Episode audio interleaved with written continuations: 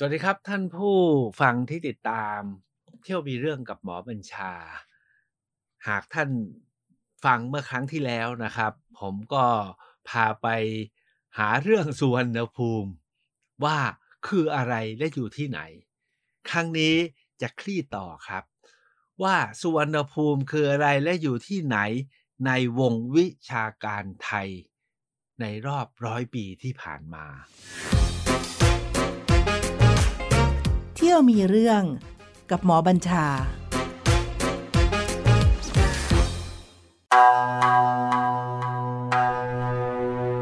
ในการศึกษาค้นคว้าเรื่องสุวรรณภูมิเท่าที่ผมลองค้นนะครับ เมื่อ 4-5 ปีที่แล้วเนี่ยก็ตั้งโจทย์นะว่าเอ๊ะตกลงแล้วเนี่ยสุวรรณสุวรรณภูมิมีการศึกษาค้นคว้ากันมาสักเท่าไหร่ โดยผมแบ่งเป็นการค้น 2 กลุ่มด้วยกัน กลุ่มที่1คือในแวดวงนักวิชาการไทย กับกลุ่มที่ 2 ก็คือในแวดวงวิชาการต่างประเทศ วันนี้จะเน้นแต่เรื่องของแวดวงวิชาการไทย สิ่งที่ผมตื่นเต้นที่สุดเลยนะครับว่า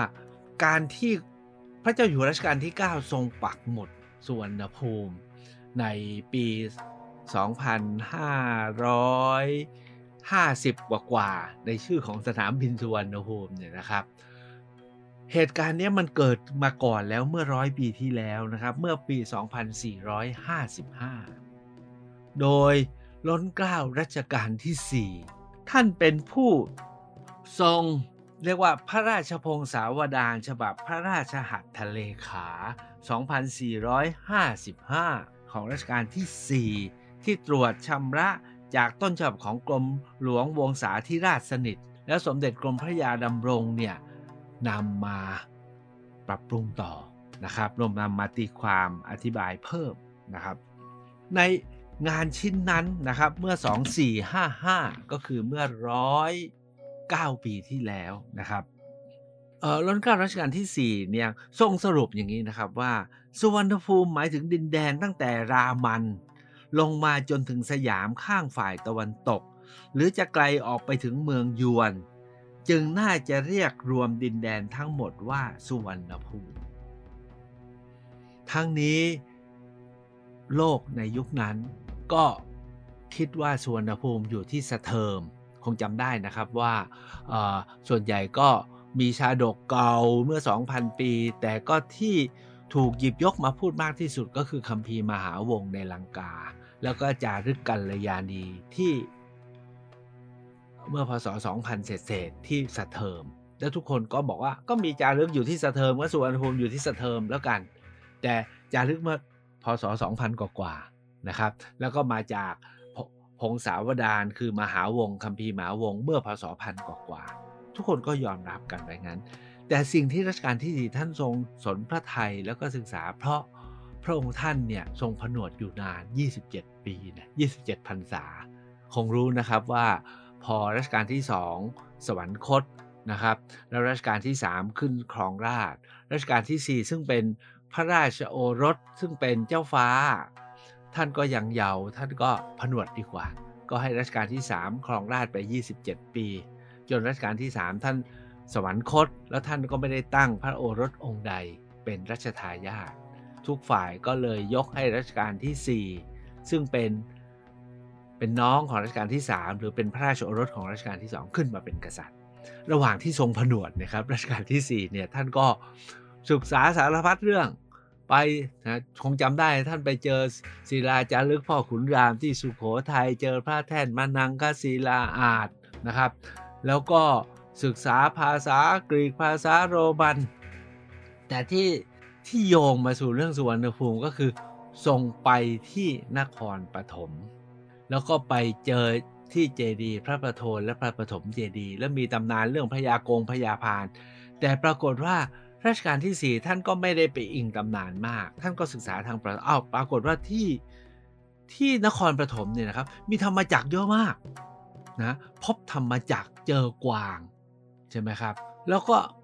ดูแล้วเนี่ยก็นึกถึง ธรรมจักรสมัยพระเจ้าอาโศก ด้วยเหตุนี้นะครับ หลักฐานโบราณสถานโบราณวัตถุที่เจอและวัตถุวัฒนธรรมต่างๆ ที่เจอที่นครปฐมเนี่ยทำให้จริงๆเนี่ยไม่ได้ชื่อว่านครปฐมนะรัชกาลที่4เนี่ยทรงเปลี่ยนชื่อจากเมืองพระประโทนพระปฐมเนี่ยนะครับ ให้ชื่อว่าพระปฐมเจดี แล้วเรียกจังหวัดนี้ว่านครปฐมพร้อมกับบอกว่านี่แหละคือสุวรรณภูมิ แล้วก็ทำให้นครปฐมเนี่ยกลายเป็นคู่แข่งกับสะเทิม แต่ปัญหาก็คือว่าจริงๆรัชกาลที่4ก็ไม่ได้พูดชัด แต่กรมพระยาดำรงอะเป็นคนที่พูดชัดว่านครปฐมทฤษฎีชุดนี้เนี่ยครับเป็นสมมุติฐานที่เริ่มสุดนะครับ ที่บอกว่าสุวรรณภูมิก็อาจจะอยู่ที่นี่ ทุกวันนี้ถ้าใครไปที่พระปฐมเจดีย์แล้วลองแวะเข้าไปที่พิพิธภัณฑ์พระปฐมเจดีย์ของกรมศิลปากรสิครับ ก็จะพบเลยฮะว่ามีการสร้างหุ่นจำลองไว้นะครับ เป็นรูปเจดีเดิมขององค์พระปฐมเจดีทำเป็นรูปแบบสารจีอะหรือถ้าว่าใครเข้าไปในพระวิหารนะครับที่องค์พระปฐมก็จะมีภาพจิตรกรรมฝาผนังวาดใหม่นะครับวาดด้วยการสร้างองค์พระปฐมเจดีย์ก็สร้างเป็นวาดเป็นรูปของสารจี อันนี้มาจากการตีความและเชื่อว่าที่นี่คือสุวรรณภูมิ แต่โจทย์ที่สำคัญก็คือว่า ในระยะหลังมาปรากฏว่าธรรมจักรที่เจอทั้งหมดที่นครปฐมไม่ได้ลึกไปเท่าที่สารนาฏซึ่งราวๆพุทธที่ 6 7 8 แต่ของที่นครปฐมส่วนใหญ่พุทธที่ 11 12 13เพราะหลักฐานที่เจอไม่ลึกพอ ก็ทำให้หลายฝ่ายก็บอกว่าอาจจะไม่ใช่ งานชุดที่สองของคนไทยที่ว่าด้วยเรื่องของสุวรรณภูมิเนี่ยก็เป็นเรื่องของ หลวงวิจิตวาทการนะครับขุนสิริวัฒนาอาทรนะครับ แล้วก็อาจารย์ขจรสุขพาณิชย์ อาจารย์ธนิตอยู่โพ อันเนี้ยเกิดในราวๆ 2476 2479 2500 และ 2510 ยุคนี้เนี่ยผมเรียนตรงไปตรงมาพอฟังชื่อหลวงวิจิตเนาะทุกคนก็รู้ว่าหลวงวิจิตเนี่ยท่านนักชาตินิยม ท่านรับใช้จอมพลปอ เพราะฉะนั้นเนี่ยท่านก็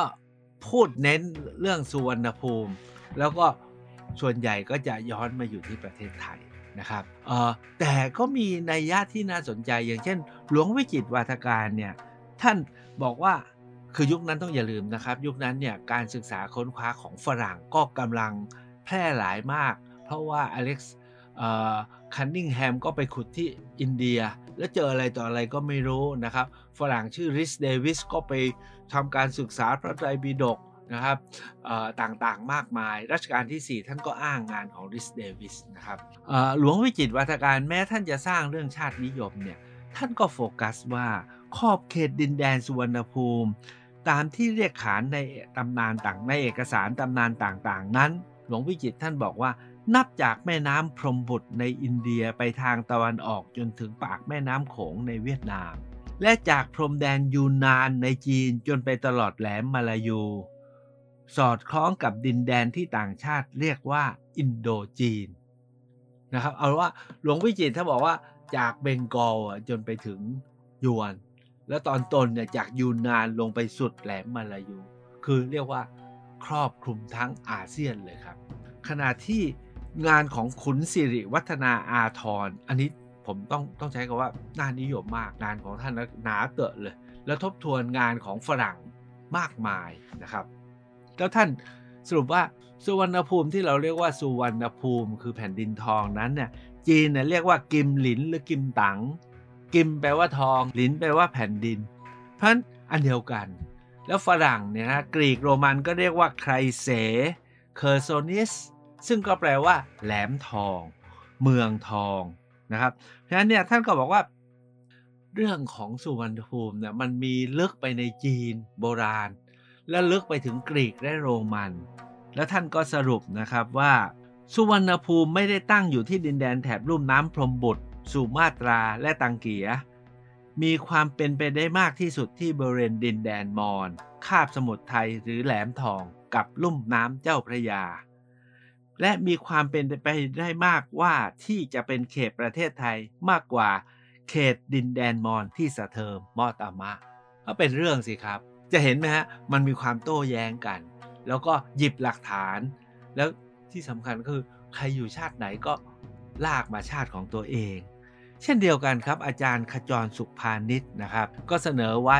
ในหนังสือชื่อว่าสุวรรณภูมิและทวารวดีอยู่ที่ไหน เมื่อ 2,500 นะครับ ท่านก็พูดถึงอ่าวจินหลิน คืออ่าวสุวรรณภูมิ อาณาจักรพันพันก็คือสุวรรณภูมิ มีเมืองนครปฐมที่ก้นอ่าวเป็นราชธานี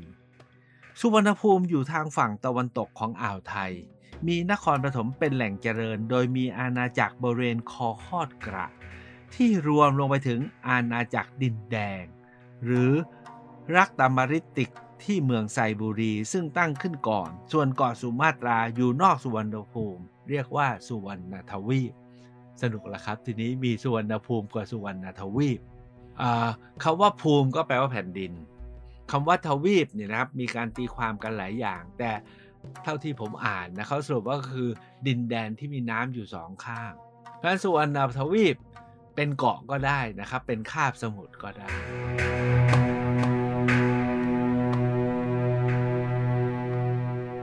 มาดูของอาจารย์ธนิตอยู่โพท่านเป็นอดีตอธิบดีกรมศิลปากรนะครับ ท่านเนี่ยได้เสนอสุวรรณภูมินะครับจากงานของกรีกงานของโรมันนะครับ ว่าซึ่งล้วนแต่กล่าวถึงดินแดนทองตามภาษากรีกว่าใครเส ที่สอดคล้องกับจดหมายเหตุจีนที่เรียกว่าแดนทองหรือกิมหลินหรือจินหลิน แต่ตรงนี้ฮะท่านผนวก โดยมีเมืองอู่ทอง เป็นราชธานีแรก และเป็นเมืองสำคัญในทางการเมืองการปกครอง นครปฐมเป็นเมืองสำคัญทางศาสนา และอาณาจักรสุวรรณภูมิมีมาตั้งแต่สมัยพุทธกาลหรือก่อนกว่าและคงอยู่ถึงราวพุทธศตวรรษที่ 8 หรือ 9 แล้วเสื่อมลงหลังอาณาจักรฟูนันเข้มแข็งขึ้น เห็นไหมฮะ ก็จะโยงไปโยงมาผมฝากตรงนี้นิดนะครับ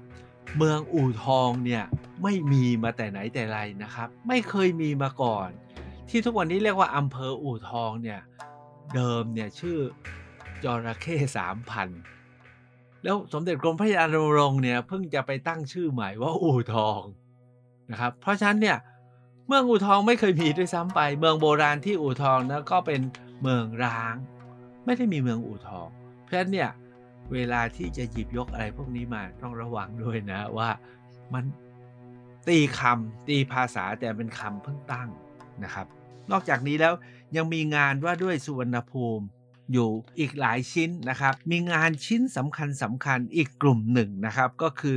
งานของอาจารย์มานิตอาจารย์ศรีศักดิ์แล้วก็พี่สุจิตวงเทศสามท่านนี้เรียกว่าเกาะติดเรื่องนี้นะครับ มาอย่างเนิ่นนาน และส่วนใหญ่ก็โฟกัสว่าอยู่ที่ดอนตาเพชร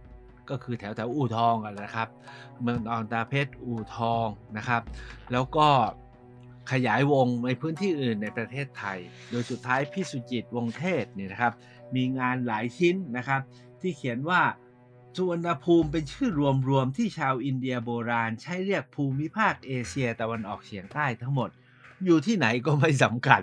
ไม่ได้หมายถึงที่ใดที่หนึ่งโดยเฉพาะ โดยจากหลักฐานทั้งที่ลุ่มแม่น้ำแม่กลองท่าจีนและที่อื่นก็เป็นสุวรรณภูมิ จนแม้สยามประเทศไทยก็ด้วยนะครับ นี่ก็คืองานโดยรวมของฝ่ายที่พี่สุจิต ซึ่งเป็นคนที่บุกเบิกเรื่องนี้มากที่สุดนะโดยรับเหมือนกับจะรับมรดกมาจากอาจารย์มานิตและอาจารย์ศรีศักดิ์ท่านอาจารย์ศรีศักดิ์ก็มีความเห็นเช่นเดียวกัน แต่งานที่สำคัญของวงวิชาการไทยเนี่ยครับในยุค 2545 มาจนถึง 2560 เนี่ย มีงานอยู่ 4 ชิ้นที่ผมอยากจะขอหยิบยกก็คืองานของพี่ประทุมชุ่มเพ่งพันธ์งานของท่านอาจารย์ผาสุกอินทราวุฒิงานของดรสริตพงศ์ขุนทรง แล้วก็งานของอาจารย์รุ่งโรธธรรมรุ่งเรือง ที่ผมเนี่ยเข้าไปทบทวนเพื่อจะต้องลงส่วนภูมิคืออะไรและอยู่ที่ไหนนะครับ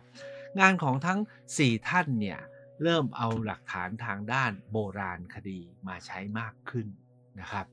แล้วก็มีคำตอบพอประมาณ พร้อมกับมีคำถามให้หาคำตอบต่อ ผมจะเลือกอ่านบางประเด็นของแต่ละท่านให้ฟังนะครับ งานของพี่ประทุมชุ่มเพ่งพันธ์เขียนหนังสือเล่มใหญ่เลยครับ ว่าสุวรรณภูมิดินแดนทองแห่งเอเชียตะวันออกเฉียงใต้ บอกว่าสุวรรณภูมิเป็นแลนด์บริดจ์ ที่เชื่อมทอดเชื่อมระหว่างทวีปเอเชียกับทวีปออสเตรเลีย ให้ติดต่อกัน และยังถือเป็นชุมทางแยก Junction and Crossroad ระหว่างตะวันตกกับตะวันออกเหนือกับใต้ต้องมาพบกันที่นี่ ไม่ว่าจะเป็นการเดินเรืออ่านการอพยพเคลื่อนย้ายถิ่นของบรรพชนการพบปะสังสรรค์ การผสมผสานกันทางเชื้อชาติภาษาและวัฒนธรรมอันหลากหลาย เป็นดินแดนที่อารยธรรมสำคัญของชนชาติในทวีปเอเชียที่ยิ่งใหญ่ของโลก คือจีนและอินเดียมาเผชิญหน้ากันตั้งแต่สมัยบัพพกาศเป็นทั้งอุปสรรค และเป็นทั้งอำนวยการแห่งกระบวนการวิวัฒนาการ ในนิเวศวิทยาพืชสัตว์ธรรมชาติสิ่งแวดล้อม เป็นฐานทรัพยากรที่สำคัญ กลายเป็นตลาดการค้าใหญ่แห่งความใฝ่ฝัน และหมายปองของผู้คนมาแต่โบราณพี่ก็ใช้ภาษาแบบโอ้ยทุกวันนี้ผมก็รู้สึกว่ายังเป็นอย่างนั้นเลยนะครับ ลองดูนะครับแต่ก่อนสินค้าอะไรบ้างของสุวรรณภูมิที่พี่ประทุมไปประมวลมา ทองคำเงินดีบุก ตะกัวเหล็ก ทองแดง พลวง หยก เพชร พลอยหินมีค่ากรรมฐานไม้ใช้งานไม้หอมกำยานทูบน้ำมันน้ำหอมน้ำอบสีย้อมผ้าอัมพันขี้ชันน้ำมันยางเปลือกไม้เถาวันหวายสมุนไพรเครื่องเทศพริกไทยการพลูลูกจันจากสาคูมะพร้าวไผ่กล้วยส้มน้ำผึ้งคลั่งนอแรดงาช้างหนังสัตว์เขาสัตว์กระดูกสัตว์ซากสัตว์ขนนก ขนเม่นกระดูกเต่ากระดองกระหางปลากระเบนไข่มุกเปลือกหอยปะการังกระดูกปลาร่างนกปลาแห้ง ปริงสาหร่ายเกลือเนี่ยฮะสารพัดสิ่งที่หากันเมื่อ 3,500 ปีที่แล้ว แล้วทุกวันนี้หลายอย่างก็ยังเป็นอยู่ พี่ประทุมสรุปว่า ศูนย์กลางของสุวรรณภูมิอาจสรุปได้เป็นสองใน คือบริเวณเมียนมาตอนล่าง ที่เมืองสุธรรมวดี บริเวณปากแม่น้ำสะโตงนี่ก็คือเมืองสะเทิม และไทยที่บริเวณดินดอนสามเหลี่ยมปากแม่น้ำเจ้าพระยา หรือบริเวณแหลมมาลายู และมีแนวคิดว่าสุวรรณภูมิควรจะประกอบด้วย 4 ส่วนสำคัญ คืออ่าวเบงกอลและอ่าวมอตมะ แหลมมาลายูและหมู่เกาะอินโดนีเซีย ทะเลจีนใต้ โดยมีแผ่นดินใหญ่เป็นศูนย์กลาง หลังจากนั้นนะครับ อีก 2ปีต่อมา อาจารย์ผาสุกอินทราวุธ ออกหนังสืออีกเล่มหนึ่งสำคัญมากเลยนะครับ ว่าด้วยสุวรรณภูมิจากหลักฐานโบราณนะครับ อาจารย์ผาสุกเนี่ยท่านหยิบยกหลักฐานโบราณคดีในเอเชียตะวันออกเฉียงใต้ มาวิเคราะห์ แล้วก็พบโดยสรุปนะว่า หลักฐานที่พบจะใช้เนี่ยอายุแถวแถวพุทธศตวรรษที่ 8 ที่ 9 เป็นอย่างเก่ง ไม่ได้ลึกถึงสุวรรณภูมิสักชิ้นเดียว เพราะฉะนั้นเนี่ย เออท่านสรุปว่า สุวรรณภูมิหมายถึงดินแดนที่อุดมด้วยแร่ทองคำดินแดนแห่งทองที่หมายถึงสำริดที่มีสีคล้ายทอง และหมายถึงดินแดนที่อุดมสมบูรณ์ มีผลการศึกษาถึงที่ตั้งว่าคือดินแดนเอเชียตะวันออกเฉียงใต้ทั้งผืนแผ่นดินและหมู่เกาะ โดยมีศูนย์กลางในสองบริบท คือศูนย์กลางการค้า และศูนย์ความเจริญทางพุทธศาสนา ศูนย์กลางการค้ามีอยู่ 4 แห่ง คืออู่ทองสุพรรณบุรีชัยยาสุราษฎร์ธานี และสุวรรณทวีป บริเวณคาบสมุทรมาเล กับจินหลินบนฝั่งเหนือของอ่าวสยาม ส่วนศูนย์กลางพุทธศาสนา นักวิชาการตั้งไว้สองแห่งคือที่สะเทิมในเมียนมาตอนล่าง และพระปฐมเจดีย์ที่นครปฐมต่อมาก็สืบมาเป็นฟูนานเป็นทวารวดี แต่ที่สำคัญก็คือว่า สุวรรณภูมินั้น เป็นแหล่งวัตถุดิบ เป็นตลาดการค้าใหญ่ เป็นจุดหมายปลายทางของการมาแสวงหาความร่ำรวยยุคโบราณ เป็นจุดยุทธศาสตร์สำคัญทั้งการคมนาคม การค้าการทหาร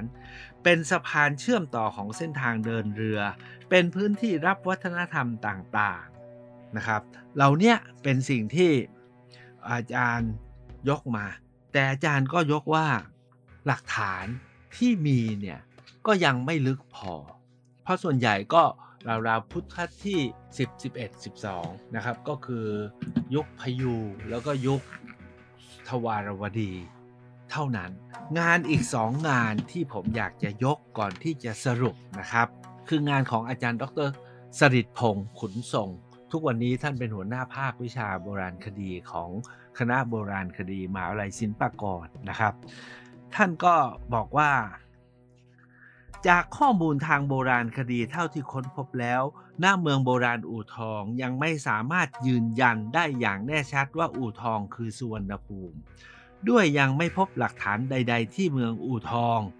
เกี่ยวข้องโดยตรงกับการเผยแผ่พระพุทธศาสนาในสมัยพระเจ้าอาโศกมหาราช เมื่อพุทธศตวรรษที่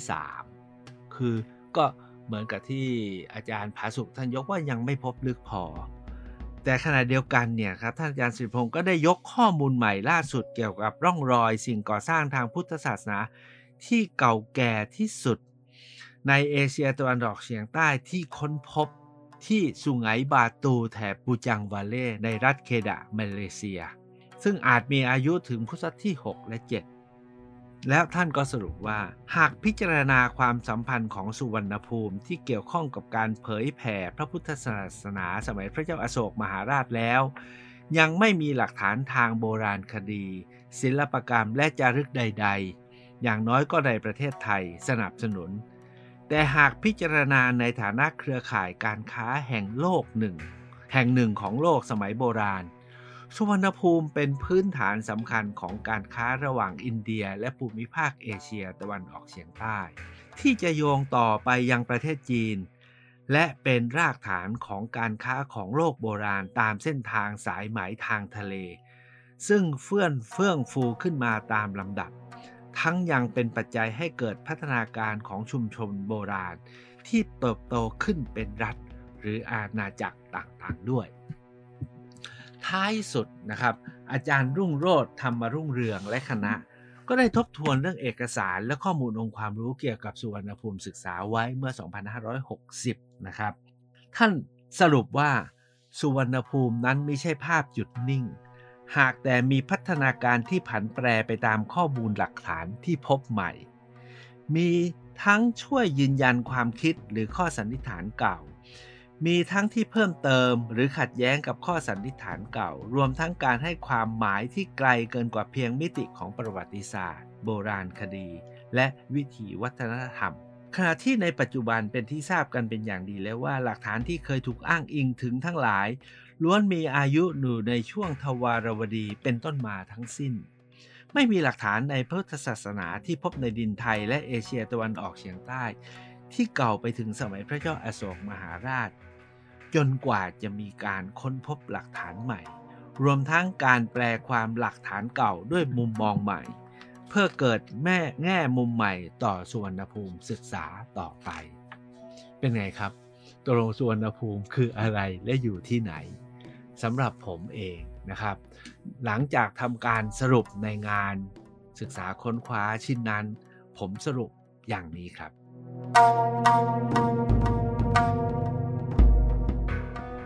กล่าวโดยสรุปวงวิชาการไทยในรอบ 100 ปีที่ผ่านมา มีข้อคิดความเห็นว่าสุวรรณภูมินั้นมีจริง ผ่านพัฒนาการมาแต่ก่อนประวัติศาสตร์หลายพันปี จนอาจถึงระดับนครรัฐหรืออาณาจักรเมื่อประมาณ 2,000 ปีที่แล้ว มีที่ตั้งอยู่ในภูมิภาคเอเชียตะวันออกเฉียงใต้ทั้งหมดที่เรียกว่าอินโดจีน คือระหว่างอินเดียกับจีน ตั้งแต่เขตลุ่มแม่น้ำพรหมบุตรผ่านดินแดนเมียนมา มอญไทยไปตลอดแหลมมาลายู ไปจนถึงแม่น้ำโขงรวมถึงดินแดนยูนนาน โดยเฉพาะที่บริเวณเมืองสะเทิมในพม่า บ้านดอนตาเพชร อู่ทอง นครปฐมละโวลุ่มเจ้าพระยาปากอ่าวสยาม คาบสมุทรไทยในประเทศไทย รวมถึงที่เวสาลีไบฐานโน ในพม่าและออกแอลในเวียดนาม และมีการเสนอไม่น้อยว่าอยู่ที่บริเวณก้นอ่าวไทย อู่ทอง นครปฐมรวมทั้งมีข้อเสนอในโลกแห่งสุวรรณภูมิ ที่มีภาคพื้นดินเป็นศูนย์กลาง แวดล้อมด้วยอ่าวเบงกอลและอ่าวมอตมะ แหลมมาลายูและหมู่เกาะอินโดนีเซียและทะเลจีนใต้กับยังมีการเสนอผ่านหลักฐานทางโบราณคดีแยกเป็นสองศูนย์คือศูนย์การค้าที่อู่ทองชัยยาคาบสมุทรมาเลและก้นอ่าวสยาม และศูนย์ความเจริญทางพระพุทธศาสนาที่สะเทิมกับนครปฐมที่เจริญสืบต่อ ถึงสมัยประวัติศาสตร์ที่ฟูนันทวารวดีศรีเกษตร และศรีวิชัย ขณะที่มีข้อเสนอต่างว่าหลายหลักฐานที่นิยมใช้นั้นไม่เก่าแก่พอ ที่มายังไม่ชัดเจนพอกำหนดอายุได้ยากยิ่ง โดยมีการหยิบยกหลักฐานโบราณคดีใหม่ๆ โดยเฉพาะลูกปัดหิน ลูกปัดแก้ว เครื่องประดับ ภาชนะสำริดเครื่องมือเหล็กที่มีการกำหนดอายุว่าอยู่ในช่วงพุทธศตวรรษที่สองซึ่งสัมพันธ์กับช่วงเวลาของสุวรรณภูมิ แต่ยังขาดหลักฐานที่ยืนยันอย่างชัดเจน จนกว่าจะมีการค้นพบหลักฐานใหม่ หรือมีการตีความหลักฐานเก่าด้วยวิธีใหม่ๆ ในอนาคตติดตามนัดหน้าครับ เที่ยวมีเรื่องกับหมอบัญชา